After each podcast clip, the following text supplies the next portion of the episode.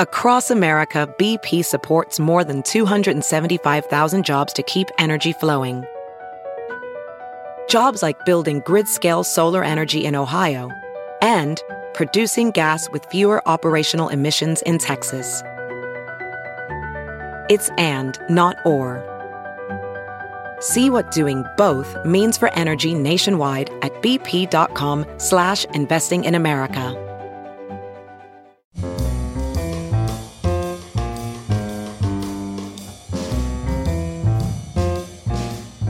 This is Merriam Webster's Word of the Day for Wednesday, November 7th.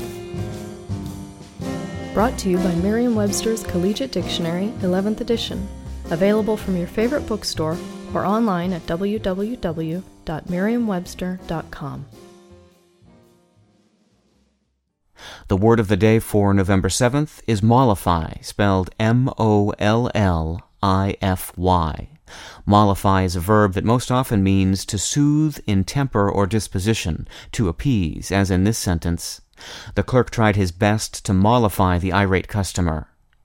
Mollify, pacify, appease, and placate all mean to ease the anger or disturbance of someone or something, although each implies a slightly different way of easing an uncomfortable or difficult situation.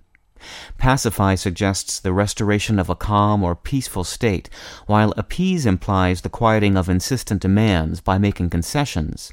You can appease appetites and desires as well as persons.